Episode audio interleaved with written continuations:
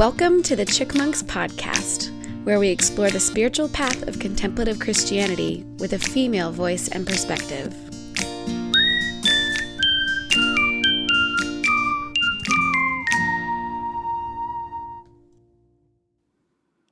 It's an ancient wisdom teaching that the human existence is one of constant tension, always being pulled in opposite directions. And those are this to be more than human and to be less than human. Alcoholics Anonymous uses their own terminology to paint a picture of this. They describe that to be human is to be both beast and angel. This is the plight of humanity, always maintaining our itch towards the eternal, the transcendent, the divine, while living a fleshly, earthly life full of limitations, weaknesses, and disappointments. We know we are meant for more than a simply animalistic existence. That's why we have spiritual and religious practices. They create spaces and avenues for us to develop that part of us that feels eternal. This tension, as beautiful and amazing as it is, leads us to a strained existence if we resist it if I can't embrace the seemingly at odds aspects of being both limited and transcendent, I have to eventually choose just one. These opposite aspects of the human experience may seem to be at odds or contradictory to each other, but the reality is they aren't at all. In fact, they're an avenue, one to the other. For example, if I decide to transcend my human experience. In order to do so, I wind up thinking only of myself in order to make my own way to God, and my self absorption actually roots me deeper into my limitations. Blaise Pascal observed this paradox hundreds of years ago. As he described, he who would be an angel becomes a beast. When a person insists on being more than human, she actually becomes less than human.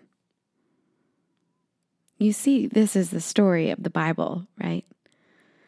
When humans attempt to overcome their limitations as humans, it becomes the very thing that kills them. Tree of life, Garden of Eden. On a broader scale, technology and transportation can be obvious examples of this. We are much more efficient and entertained by our smartphones. But our addiction to screens is killing our relationships and changing the way we think. Our developments as a species in transportation and electricity have transformed the way we see the world and interact with it. And the products of pollution rob our lungs and our planet of the very breath we need to survive. The wisdom of the world says it is ours and we should conquer it. And when we live by that wisdom, we sacrifice our humanity. The attempt to be more than human makes us less than human. But there is a flip side. There's a life giving truth that Paul writes over and over again in his letters that Jesus teaches his disciples and the crowds and the Pharisees and every single person he touches, and that is this the way up is down. In embracing our humanity, in owning our weakness, in seeing the fragility of the human condition, and in identifying ourselves with it, we are made more divine. In humbling ourselves to the fact that we will fail ourselves, we will hurt the ones we love, we will trip sometimes, and we will fall. When we embrace our weaknesses, we are freed in them. Not only that, but we're freed to embrace the weaknesses of others. This is the gospel. This is the backwards way of Christ. This is the healing love that came to undo all of the selfish ambition that creates division and war and death and pride. We all want to be great. But our true greatness is found when we surrender that need and choose love instead. Consider your own call, brothers and sisters. Not many of you were wise by human standards.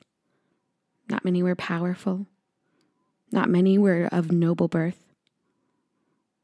But God chose what is foolish in the world to shame the wise. God chose what is weak in the world to shame the strong. God chose what is low and despised in the world, things that are not, to reduce to nothing things that are, so that no one might boast in the presence of God. God is the source of your life in Christ Jesus, who became for us wisdom from God and righteousness and sanctification and redemption, in order that, as it is written, let the one who boasts boast in the Lord.